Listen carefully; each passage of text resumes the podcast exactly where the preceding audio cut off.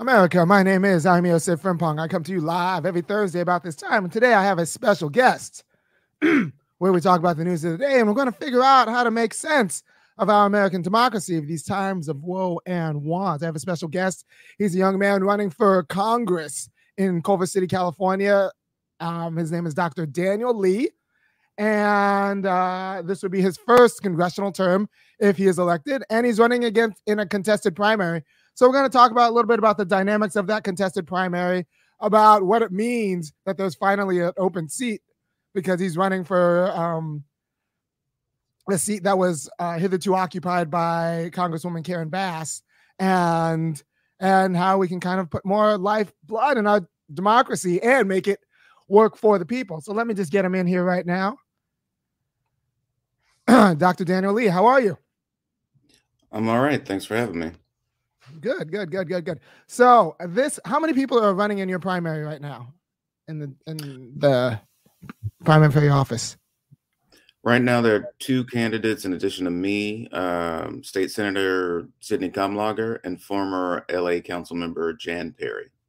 Good. All right. So since uh, none of them have actually been a congressperson from that seat, I would think that there would be a forum for all of you guys to be on the same stage or in these times of of Zoom panels on the same Zoom screen, fielding questions from an independent media or asking questions of each other so that voters can make a informed decisions. So is there a debate format between uh is there a debate scheduled for all of the candidates? There isn't a public debate scheduled yet. Um, people were waiting, I think, a little bit to confirm that they had enough signatures to get on the ballot. But we already have a few discussions scheduled with Democratic clubs. I think the first one was with the Culver City Democratic Club on March 2nd. After that, I believe there will be uh, debates. Um, we just don't have any timeline yet. Okay, good. So nobody's actually trying to duck debates. Uh, and that's good for the ethic of the party because apparently in other districts, both Democratic and Republicans, districts in these congressional offices, the people who kind of have the the nod from the party have been slow to actually share the stage with other candidates. So like we don't get a, a, a clear airing of the views of all of the candidates involved. But you don't believe that's going to be a, an issue in your in your race. Um, I don't believe it at the moment, but I will say um, I've seen a lot of these races that are supposedly open um, have a candidate that is more or less chosen by the Democratic Party, and a lot of clubs are more or less locked up. I mean, I've been in situations where questions were pretty much designed for the party's favorite. Um, they asked questions that were like when I was running for state senate, what state legislation have you authored uh, when there was only one person in the race who had the possibility of doing so. So, I mean, I made my I made my uh, distaste of the question apparent, uh, but then also I spoke about HJR 48, which uh, is the We the People amendment um, that goes beyond the state level. Of course, it's federal. Uh, that I had some uh, hands in crafting uh, that particular piece of legislation which is an amendment to the Constitution around Citizens United and other cases. Uh, but yeah, I, I expect some shenanigans. Good, good. Um, uh, you expect some shenanigans, but you're prepared for them. I do want to say that. So, if there were a policy that every congressional candidate would be expected to submit themselves to at least three debates per election cycle, um, that would be a policy that you could stand by. Oh yeah, I mean, I think we should have more than three debates. I mean, we could have just one debate on housing, uh, one debate on the climate crisis, one debate on healthcare, Right. one debate on public safety. I mean, we could go on and on. I, go I on think you really want to get deeply into the issues and let and let the people know what you actually feel about things rather than oh I authored hmm. this, I authored that, even though it didn't pass. You know, I think it, it it makes more sense to have as many debates as possible. Yeah, yeah, because you don't really know what a candidate stands for unless you know the reasons for what they stand for, um, because you don't know what they're going to negotiate and all of that. unless you actually know why they stand for what they stand for. So good. I'm glad we have that out of the way. You're not scared of of being on the stage with your fellow candidates, fielding questions and rebutting questions. You actually think that's part of the process. Yeah, yeah, and I think I'm a good debater. Good. Oh well, yeah, and you happen to be good at it. Ah, but even if you weren't, it's just part of the democratic process. Now let's talk about jobs. Let's talk about jobs. So there are a lot of people living in your district, and you're in the middle of Los Angeles. There are a lot of people living in your district who do not have enough money to live in Los Angeles. I will say this as a man who made a choice that I did not have enough money to live in Los Angeles. I grew up in Baldwin Hills, California, which I think is still in your district, and uh, you know went to school in Overland Avenue and all that. And I don't know if I would be able to move back to that area um, because I'd be competing with de facto millionaires for housing. So, what does it mean to live in your district and make $12 an hour? Well, I mean, for the most part, it means to live in poverty. A lot of people have been talking about uh, the fight for 15 nationally. Uh, I know I first heard people talk about it when I was involved in the Occupy movement uh, over a decade ago. Uh, and in that time frame, of course, the federal minimum wage has not risen. Uh, California's has risen uh, to $15 an hour, 16 for some folks. Uh, but in that time span, prices have changed. Everything is more expensive. Housing is more expensive. 20, $15 an hour in California, almost anywhere in California, is not enough to survive. There are people in this district uh, who are surviving on something like twenty or thirty thousand dollars a year, and a lot of times it's not because of the job per se; it's because of the hourly wage.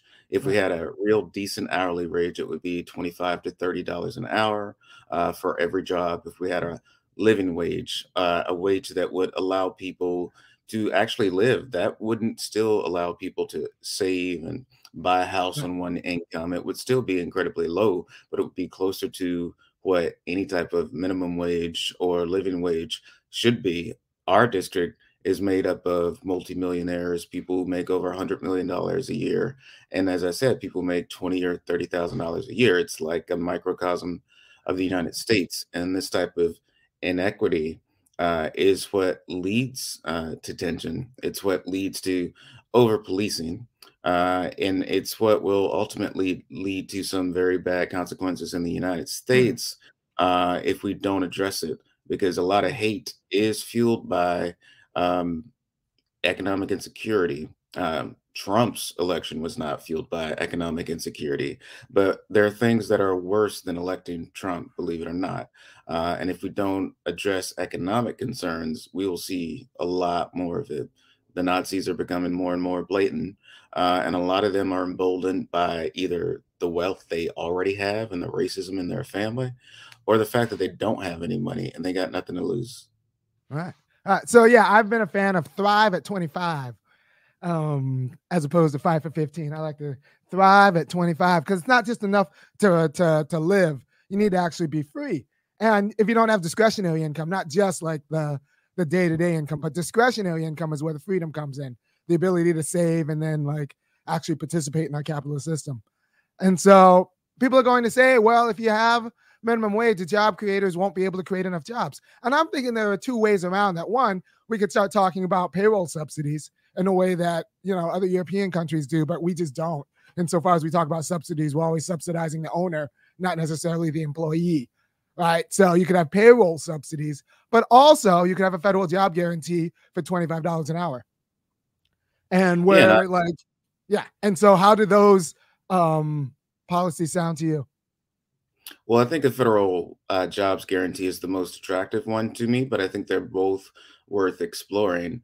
I think, you know, another thing that doesn't actually come up a lot in the context of the conversation and something I like to bring up with unions a lot is yeah. if we did have universal single payer healthcare uh, for people who do have benefits with their jobs, that would be another thing to take off the negotiating table, something that would allow wages to rise.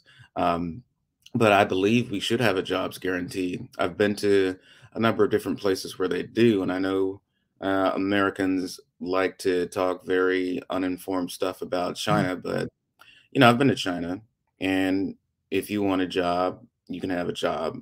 If you want a place to live, you can have a place to live. They're not going to be the best in the world, uh, but you can have the basics. Uh, and if you want more, you can work for more. Um, a lot of people call it communist China. I call it state capitalism China um, because it is a capitalist country. Uh, there just happens to be one party. Uh, and they might say things that are different philosophically uh, than the US does, but it is a market driven economy. Uh, and they seem to be able to provide jobs and places to live for practically everybody.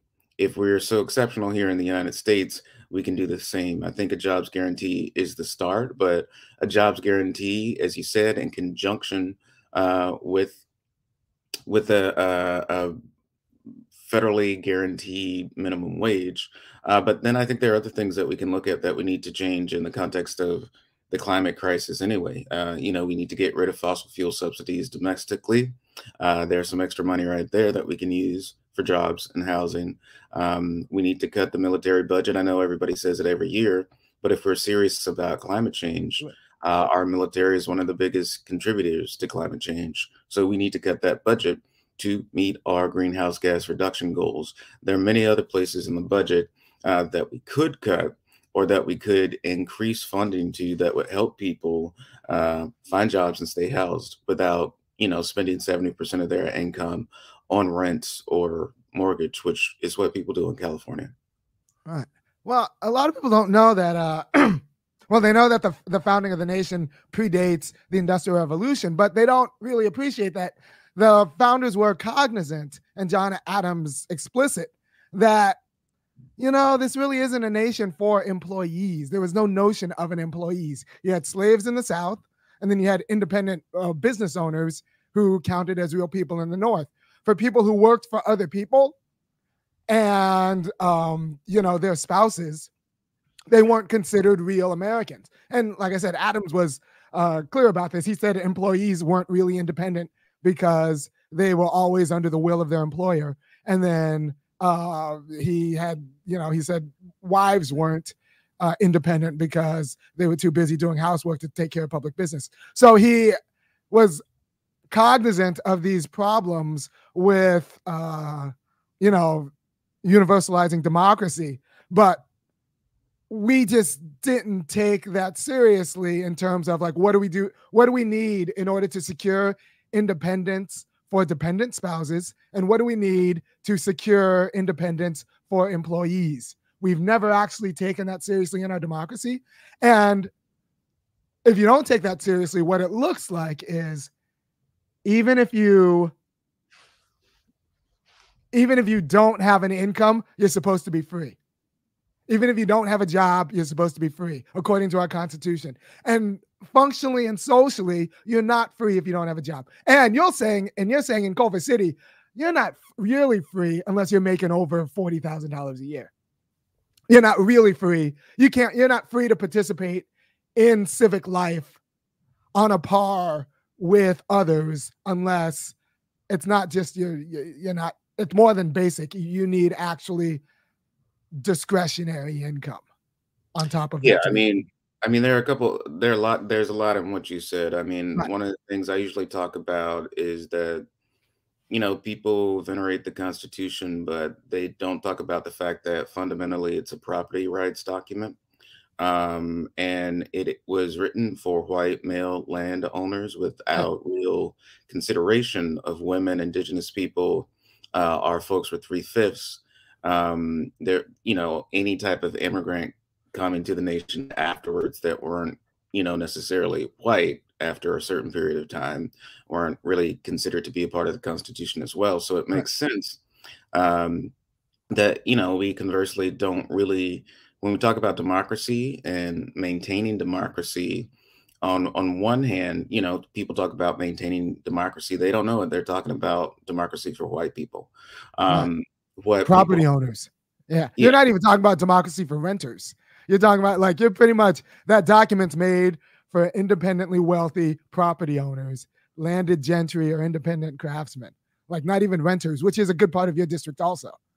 Well, and and I mean the, the entire fight uh, of this country, uh, from the Bill of Rights to women's suffrage to the Civil Rights Act to the Emancipation Proclamation, the 13th, 14th, and 15th Amendment, were people fighting to be considered worthy of having a little bit of democracy. Uh, and I think, you know, one of the ways in which we still restrict democracy is by keeping people mired in jobs that only give them enough to subsist uh, and not enough to thrive. Um, I like to say, and I feel like a lot more people are saying it these days, is you know, poor people deserve nice things. Yeah, uh, work, yeah. people deserve vacations. Um, yeah you know I, it, it shouldn't be it, it, shouldn't be something novel you know it shouldn't be like well i don't know this person's on food stamps and they went to the beach you know i mean people people say the most ludicrous stuff it's like no everyone should be able to enjoy their life and if they're um if they're burdened to such a point with two three jobs or with uh, jobs with incredibly low salaries they can enjoy their life they don't right. have a choice they're wage slaves Right. And the yeah, their life is under the discretionary authority of other people. Right? Like and their life should be on a par with other people, not be overdetermined by the discretionary authority of their boss, right? So the idea is how do so what I like about a federal job guarantee is that it secures a productive place and standing in society um, that's not at the discretion of a particular boss but um, your place, you're gonna work, you work, and if you work, you get your, you know, 25 to 30 dollars an hour. Um, I don't think you need 40 hours a week. I'm cool with 35 to 30, but you'll get enough um, so that you'll have discretionary income and you'll have be able to uh, actually make moves in society in a productive way. Well, I mean that that's one of the other things. Like, um, you know, America is always fetishized overwork, uh, and a lot of countries are taking the step or had been taking a step of lowering the hours. I think Germany was one of the first uh, as a pilot to see if they could make sure more people could work as a way to get to something akin to a jobs guarantee. Um, but just from a mental health perspective and a physical health perspective, we do need to work less. Um, we're killing ourselves to, you know, just subsist, um, just to make ends meet and it's completely unhealthy and it you know cuts into the time that people have to actually see a medical professional and in this pandemic context particularly kids uh, see a mental health professional. Yeah i mean you know there's great there's a there's a, a, Black Panther clip I sometimes play on the show where they talk about the little neighborhood clinics that the Black Panther set up.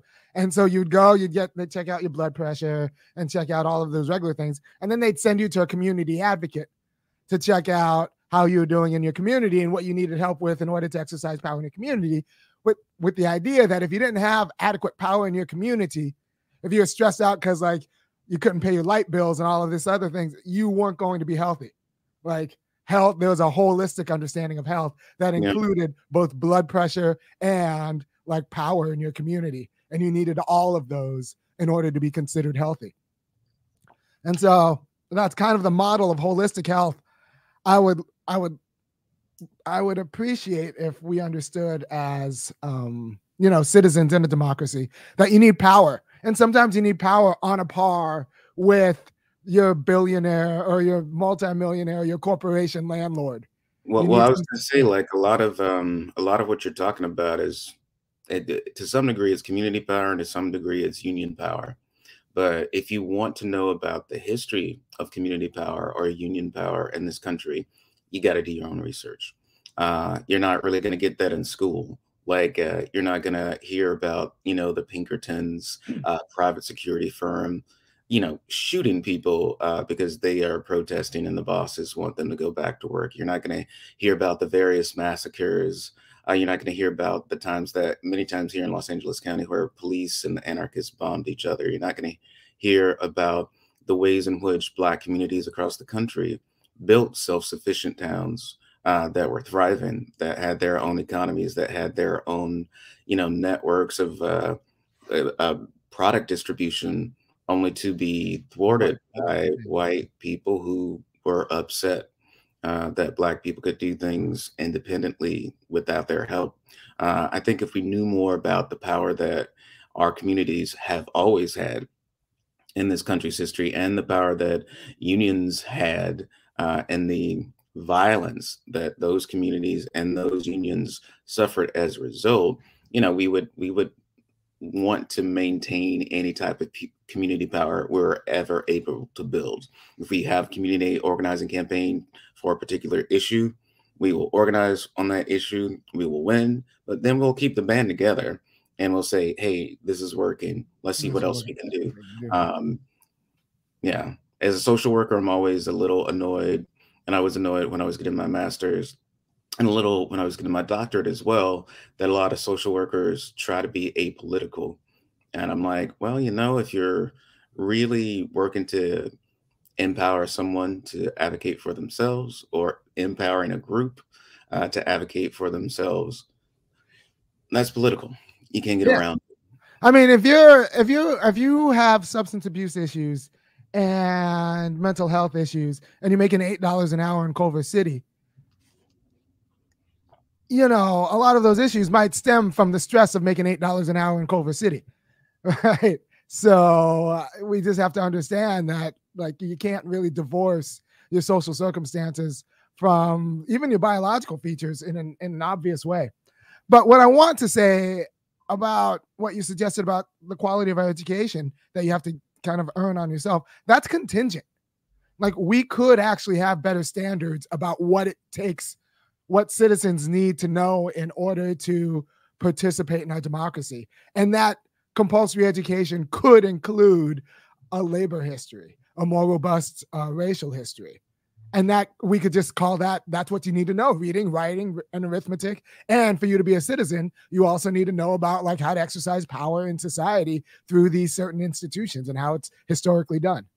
Yeah. And I was going to say, like, I mean, from friends I know younger than me, it seems like we don't even teach the basic uh, civics anymore. But like a real civic education would be. And if you want to organize uh, for a power leader to make a decision, you can do that on the outside or the inside. If right. you do it on the inside, most often you have to be that leader. But if you do it on the outside, it doesn't matter if it's a Republican or a Democrat. You can get your community together. You can put the pressure on, and you can do what these billions of organizers and civil rights leaders have over you know the last couple centuries, and get them to change their mind and get them to do what you want. Because um, you know that just the three branches of government and how they work and all that jazz. People barely know that, but that's a little bit of a lie, of course. Uh, I think people see it now more and more with the Supreme Court and its supposed objectivity, which it, it has never had. Um, and people are seeing more also that uh, corporations and business interests have always owned certain Congress members. Uh, it, it, might have intensified in the last uh, few decades, but railroad lawyers basically owned the Supreme Court uh, for 50, 60 years. And then that transitioned into big businesses and multinational corporations. But it's always been there. Uh, yeah. Um, I I know you have a social work background, so I'm going to read this comment because it's actually pretty good. The DSM, I'll just put it on the thing. The DSM is meant to gaslight us into thinking we're broken so that we don't realize it's actually capitalism that's broken.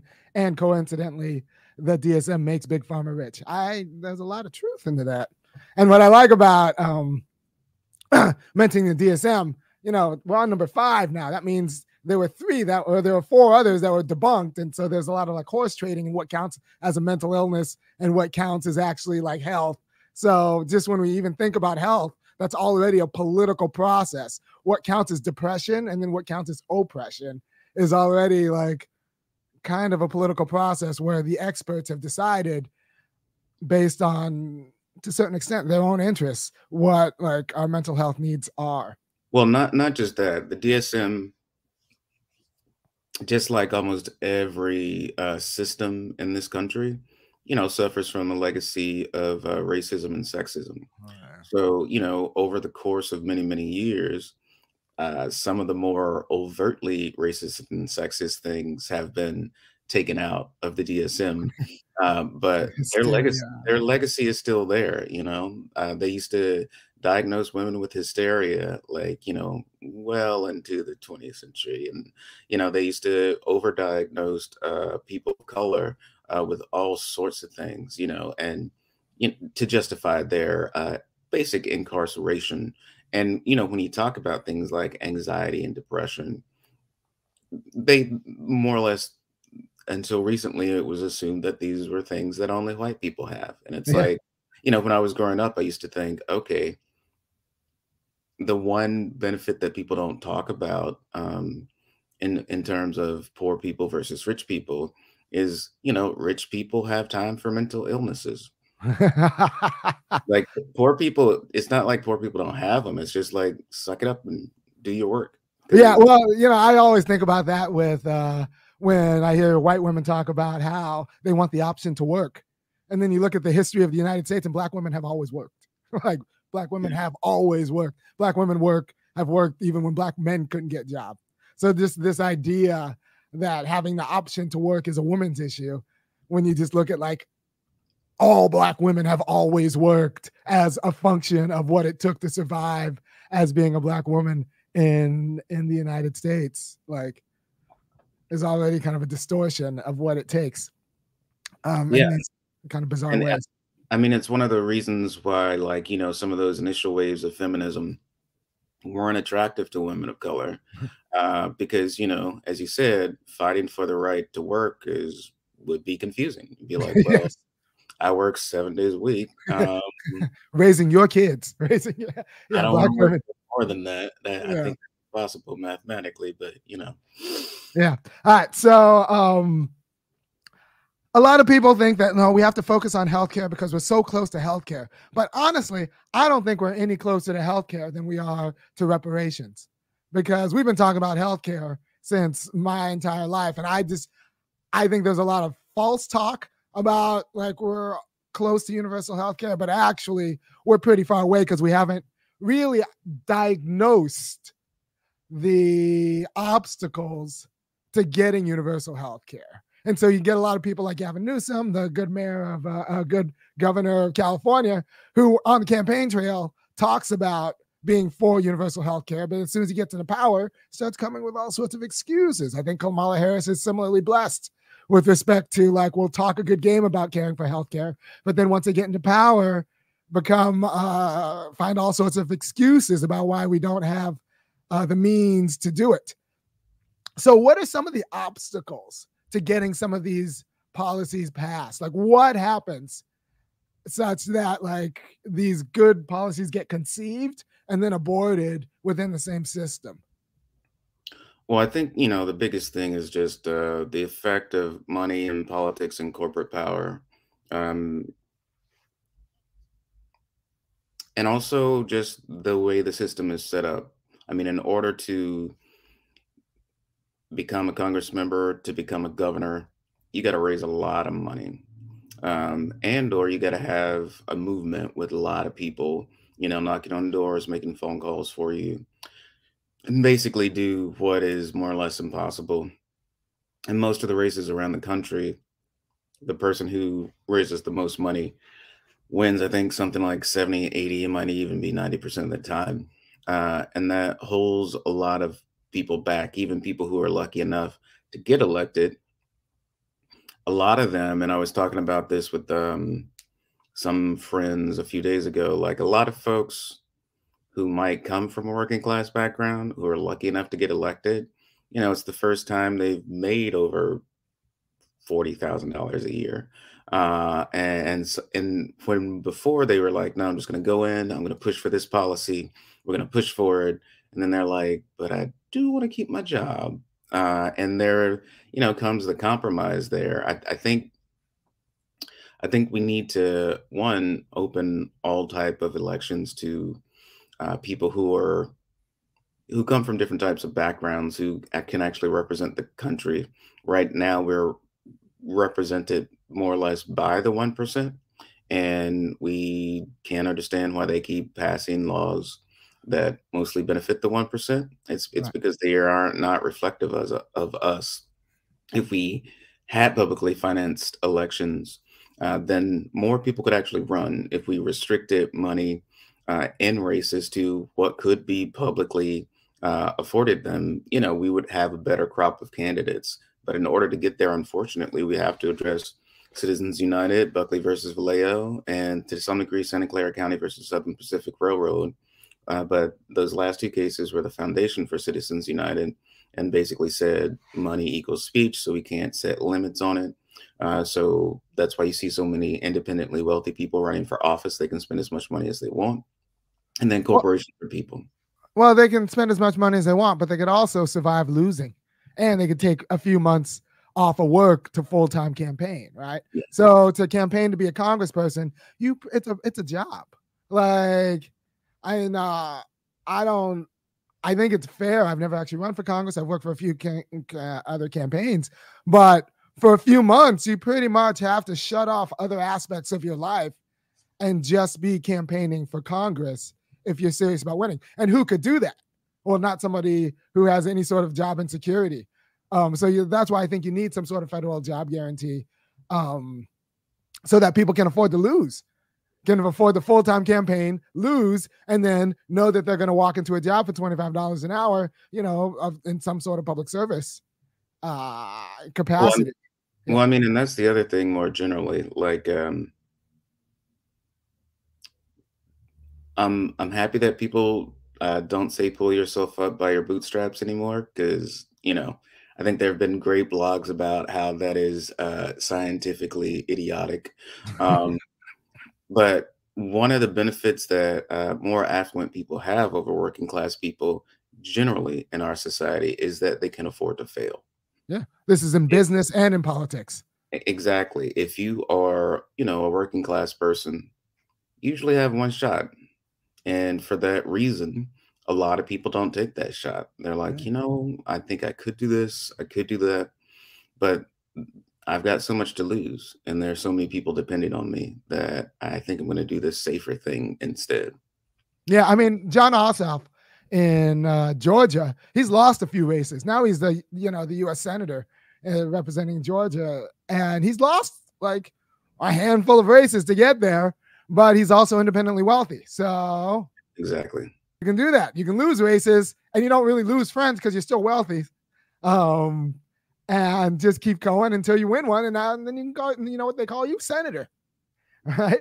So uh, we need to think about what it takes for people to be able to lose in business and lose in politics. Because if you can't lose in those spheres, you really can't participate in those spheres. If you can't afford to take risks, you're not actually participating freely. You're participating on someone else's terms. Yeah, and I mean, case in point, I hate to bring him up, but uh, Trump's entire life is just losing, losing, losing, losing, and losing. And then occasionally he wins something and makes a big deal about it. But, you know, he's the poster child for America.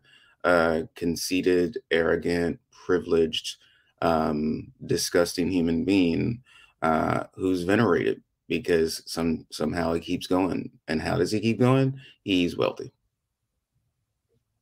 Generationally. All right. So that's oh, let's talk about generational wealth and generational poverty. So I don't know which black people are moving into LA as it stands, but I know a lot of black people are moving out because maybe they were like me, born there, and then now they can't afford to stay there for a variety of reasons, or they move away and they can't afford to move back. It's a kind of an it's a one ticket, it's a one way thing going on in LA for the American Negro. And you know, the house I grew up in, my mom paid $44,000, you know, got a mortgage for $44,000 in it in the late 70s. Now it's worth $1.3 million. I suspect um, she moved out in the 90s, but I suspect the next couple that buys it for over a million dollars is not going to be black. Or if they're going to be black, they might be like some, you know, uh, like my dad, or, you know, Ghanaian or something like that. But they're not going to be like, you know, someone who was born black in Los Angeles. It will be somebody else. So, what does it mean for, you know, black people in LA that they can't afford to stay in LA because of the you know generational poverty that is like state sponsored um you know in, in, the united states like what's the future of black los angeles in your estimation well i mean I, am trying with a number of groups trying to help build it uh, one of the things that um, has been sort of a harbinger of doom uh, over the last 30 years in los angeles county uh, is the expansion of the metro system um, usually, if you see a new train coming in, uh, gentrification follows. Uh, when I was completing my MSW uh, at UCLA, I was uh, placed at Community Coalition in South LA, and I would take the bus to the train to another bus, and you know go to work. After a few months, I kept seeing more and more white people getting off the train at the Crenshaw station, and Hey, I got a lot, a lot of white friends. I think probably 50% of my friends are white. Um, that was a bad sign. It, it, it was a bad signal. Um, a lot of people say, you know, gentrification isn't real. And, you know, the, if we have more units, the price of housing will go down. Um, a lot of that doesn't take into the context of who the prices will go down for uh, and if those new units will be used by the people who already live in the neighborhood or someone who doesn't live there and who, who will move there in two or three years. UCLA did a study, uh, and it's the UCLA's uh, Center on Inequality and Democracy. Uh, and in the next uh, 30 years, Black people are uh, the only ethnicity that is predicted to be to decline in Los Angeles County. and it's because both housing and uh, wages are racialized. Um, right now, wages are racialized in the context of Black, Brown, and immigrant folks. Uh, but when it comes to housing, um, that's the means through which people have attained and you know uh, maintained generational wealth. And because of redlining and a number of other different issues, a lot of Black families have just never owned a home. And in some of the areas where they have, like where the new Crenshaw train station is going in through South LA down to Inglewood to the airport, uh, a lot of people are selling their homes. So I've been working with the downtown Crenshaw Rising for, I guess, about two years now. Uh, started shortly into the pandemic. And our focus is really to try to identify, our initial focus was to try to buy the uh, Baldwin Hills Crenshaw Mall. Um, we stopped uh, two or three people from buying it, but now they're more or less sold it to one developer who has a horrible track record of actually getting anything done. Uh, even though the organizers with Downtown Crenshaw were able to make a larger bid because we actually raised money uh, that was given by uh, some philanthropist in the context of reparations is at least that's what they saw it as uh, and others just donations from affluent folks who are black. Uh, but the focus now that you know the mall is off the table for now uh, is really just buying up properties around south la to put them in a, into a community land trust uh, to keep them permanently affordable uh, because one of the issues with uh, affordable housing generally and a lot of the stuff that's being built is one inclusionary zoning doesn't really get you the amount of uh, units that you need uh, to actually address the problem. Uh, the most I've seen around Los Angeles County is 25 to 30 percent low income, and that's usually a few at the top tier of low income, which is like right. 60,000. 60, yeah. Uh, so I'll tell you, when my mom and her brother moved to Los Angeles, he got a job as a parole officer. She got a job as a nurse. And then my mom and my dad were able to buy their house for $44,000. And my uncle bought his house just off his parole officer salary. And, you know, I don't think black people can do that now in LA. I don't think, I don't think a nurse could, could kind of like parachute in from South Carolina or Grady uh, Medical School in, in, in Atlanta and then buy a house on her salary, or like a single parole officer could look for and buy a house in Los Angeles. And what does that mean? Well, or, and yeah. Well, well, I was going to say uh, the last 20 years, there was like a lot of the manufacturing jobs that uh, used to be in South LA left decades ago. And, you know, that was one of the first times where Black people started moving away. A lot of those jobs initially moved uh, to the Inland Empire, to Riverside, and places like that. And a lot of Black people moved with them too. Uh, but after NAFTA and other international trade deals, many of those jobs that moved to Riverside moved to Mexico uh, and China. Uh, so you'll find a lot of people in the Inland Empire further to the east with sort of stranded assets where, you know, they were able to move, they were able to get a job uh, that was union.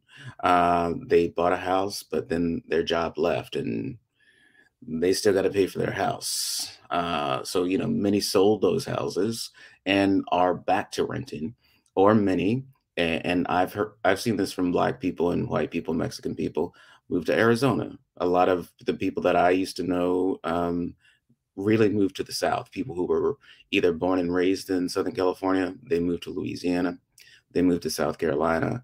Uh, you know, they moved to Mississippi and Florida because it's much less expensive. Even though their wages aren't as high, they're still able to live uh, a more comfortable life with more disposable income. Um, what we need to do, you know, in the context of uh, the federal government is build more housing and raise the minimum wage, but a necessary part of that conversation is reparations, uh, and reparations in the form of both housing and compensation. And you know, we we gave reparations uh, after the Japanese internment. Uh, we gave reparations to former slave owners uh, for the loss of their enslaved workers. Uh, it's not it's it's not an unprecedented thing that no. we, you know, would consider. It's just unprecedented that we would do it for Black people. Exactly, exactly. And there's this idea that, well, you know, we could forgive their college debt and we could give them health care, but that's still not going to actually secure capital. We need secure capital. We need access, secure, secure access to contracts and uh, secure access to capital and secured institutions and that's going to come in some form of, of, of reparations to make black communities whole and powerful. Because if we're whole and powerful that means we can actually negate other people who have designs on what black people should do and be right? So that means we're going to have to be powerful enough to negate the aspirations that other people it, like impose upon us. And if you can't do that you're not really a self-determining people well, well, and, and the other thing, I, I, I do believe uh, more Black people need to become proudly class conscious, uh, because what I've seen from uh, the Black political class is it doesn't matter where people come from. Uh, once they get into the political class, a lot of their priorities change, and a lot of their priorities aren't for, focused on working class or even sometimes middle class Black people. When they talk about Black people, they're talking about their friends who are at the same economic level as they are. I think, you know, Black people around the country need to say, no, we're poor. Um, and sometimes I use poor rather than working class just to get the point across. Because uh, I think, you know, you know, well, here's the deal. You know, we're poor because even if you have a lot, there are some family members you can't you can't take phone calls from, right? Like you can't hook up everyone you went to high school with. This is how NBA players get broke, go broke, right? This is how NFL players go broke. They get some and then try to hook up all of their people, but you can't do the job of government. You can't hook up all of your people. So you yeah. go broke that way. So you're poor because like you have liabilities called your friend and your family, even if you have something. Exactly. Exactly. I mean, the more and and which is why I appreciate uh Reverend William Barber uh, though I, I, I wish uh, sometimes there were, you know, uh, a counterpoint to him that was a bit more aggressive uh, and, you know, called out people uh, and systems and processes for not living up to what they said or what their purpose is and push them. Because, you know, just going to uh, DC and protesting in front of the White House or the governor's house. What about what about the Congressional Black Caucus? Like, what type of uh, legislation that's anti-poverty is coming from the leaders there? No, I agree. I mean, my biggest concern with Reverend Barber is that he's not concrete enough in his asks, and he's not willing to actually press people that we're supposed to consider allies, but haven't really been articulating our interests in a way that they should, like the CBC. Right. So I have a problem with, um, and he's not he, like he's just not concrete enough when he talks about labor unions, and he's just not concrete enough about policies that Democrats could be pushing and could be articulating, but just aren't. So yeah. I, I, had the opportunity to work um, with the Poor People's Campaign when uh, my full time job at the James Lawson Institute uh, did a training for them in 2018 or 19. Uh, and, you know, some of your critiques of Reverend Barber, I agree with. I think he inspires people. Um, I think he moves people to realize certain things, but he is a, more of a minister uh, and a shepherd than he is an activist and an organizer. Um, and I think in order to really push people, you need an organizer who looks at where the power lies, um, how we can, you know, organize to to shift the balance of power in our favor, uh, and to make some of the people who, you know, say they're our allies act like our allies and to make some of the people who are openly our enemies either neutral or our allies, but to really get in people's faces. I think one of the things and one of the ways that um, progressives in the Democratic Party get really turned on and really turned off is that the Democratic Party lets you in, um, but then it tells you to shut up, or it does something that's uh, incredibly performative, like, oh, we really tried on single payer health care, or we we really tried on uh, universal child care. Uh, you know, we were, oh, yeah, we'll phase out oil operations at some point. Yeah, we got to address climate change. Let's open the Gulf Coast to drilling. like, I mean, the, the, child tax credit could have been the issue that secured the Democratic Party for the next decade if they just leaned in on it and said, like, no, we're supporting families. You shouldn't be driven into poverty for having kids and you should be able to be able to buy the things for your kids that you need for your kids to thrive for the good of the polity but instead they let it they let it expire for reasons unknown well and, for, yeah. for for me like i know i am running for congress as a democrat and california's 37th uh, but i have no idea what the democrats plan is uh, for the midterms and I haven't seen the president in a long time. Like I, you know, we joked about this. I mean, I'm the mayor of Culver City. Um, proud to be our city's first African American mayor, but sad that it took so long. Uh, but in the uh, city of Los Angeles for the last few years, organizers have been basically saying, "Where's the mayor? Uh, where's Eric Garcetti?"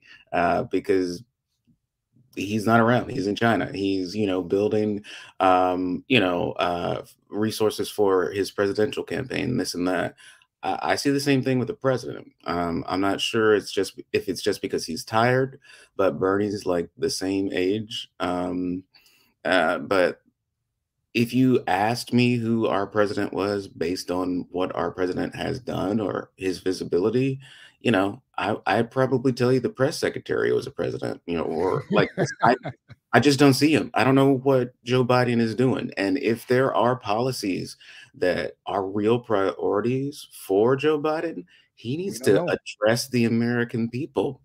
He needs to tell them why this is a priority. He needs to go to red districts. I hate it when the Democrats, you know, only Democratic districts and they're like, let's preach to the choir and that'll get us where we're going, even though there are not enough votes in the choir. It's like, well, why, why don't we branch out? Um, because a lot of the real economic uh, issues are universal. And if you can tell people, I understand your economics, they will listen to you more. Yeah. Well, like I say, look, if you are in the party that's not in power, if you're a minority um, faction of the party that is in power, you're going to have a problem passing policy. So if you have a problem passing policy, your job almost immediately becomes clarifying the fight. You should clarify the fight. And this is why I got this is why I always had a problem with Obama because people were more confused about the fight after he had a speech than they were before. So if you're not clarifying the fight, if people aren't smarter after you've spoken, after your after your tenure in office, if they don't know more about the role of government in their lives in securing their self-determination, then you're not doing your job.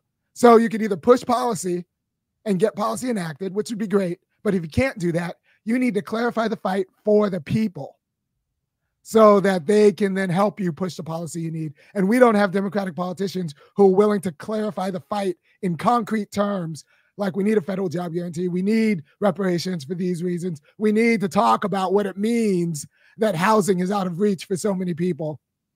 Um, and we're just, and these are the obstructions these people and these processes are the obstructions for getting uh getting us the policy we need right? So like we need politicians who clarify the fight and who aren't scared of alienating even other democrats if it means clarifying the fight fight for the people. Well yeah i'm glad you said the other democrats thing because i think that's the problem.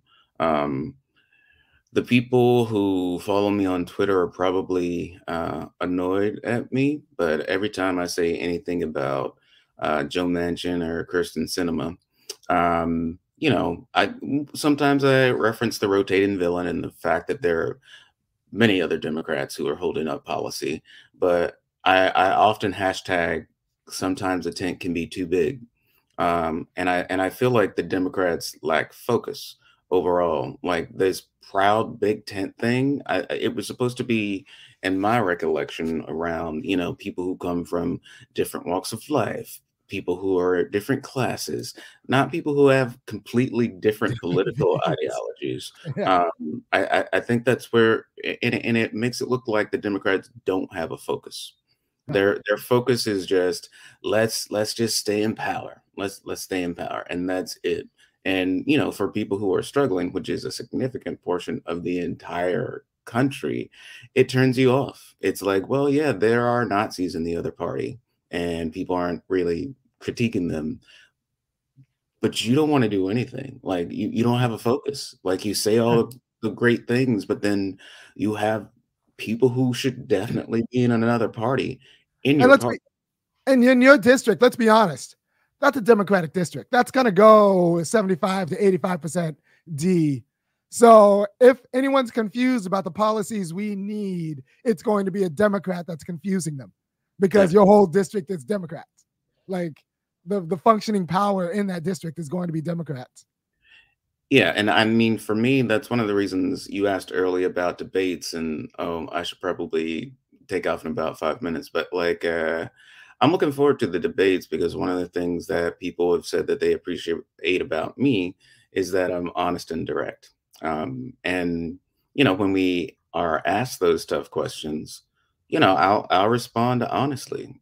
I think too often people venerate people in office just because they are in office, not based on what they have done, uh, based on what they said they want to do, based on how nice they were when you know you met them, but not their job performance. Uh, and I think we need to get back to that uh, and, you know, forget about like, you know, the pictures and the hugs and all that jazz. Though, I mean, you know, if you want me to kiss your baby, I'll kiss your baby.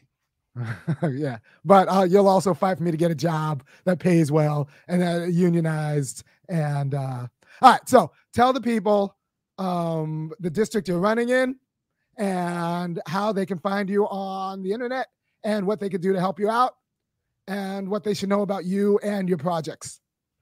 Sure. So uh, the first thing is I'm running in California's 37th district. Um, you can find out more about me at danielwaynelee.com. That's D A N I E L W A Y N E L E E.com. On uh, Instagram and Facebook, I'm at the Daniel Wayne Lee. And on Twitter, I'm at Daniel Wayne Lee Zero. Uh, but what we really need right now and what we're working on, I'm actually having an art show tonight, uh, art show fundraiser slash auction to try to raise some funds. A lot of uh, great artists have donated pieces that we're gonna auction off. Um, but we're we need to raise money. A lot of times, people who are more politically to the left or progressive don't end up getting a lot of donations until after uh, the primary. Uh, and as such, a lot of people don't make it past the primary. Uh, but we need the money so that we can knock on the doors, we can print the material, uh, we can get it in front of voters, we can make the phone calls and the text to get us where we need to do to win. We think we can pick up a whole lot of steam after uh, the June 7th primary, uh, but we need some help to get there. So if you can donate, donate at, our website. And if you can't, sign up to volunteer. Um, in my last few campaigns, I've had volunteers uh, in Chicago and New York making phone calls, as well as uh, the primary people here in California. So if you have a little money to spend, dannywaynelee.com forward slash donate. If not, dannywaynelee.com forward slash volunteer. That's great. Look, if you want more people, more elected officers, and more candidates talking like Dr. Daniel Lee, you need to give a little bit of money so that Dr. Daniel Lee can get his message out there. Right. So that's kind of our job. And that's one of the reasons why I wanted to invite him on the show to hear what he had to say. And if you like what he had to say, you say it yourself, credit him, and tell people about him. All right. So thank you for your time, Doc. I'll probably talk to you um, maybe after the first debate we'll see if we can get something there after the first uh, after the first congressional de- uh, debate with your with your brethren, and maybe I'll even email the other candidates and have them on because look, I want to hear what they have to say too, and that might be good for the people.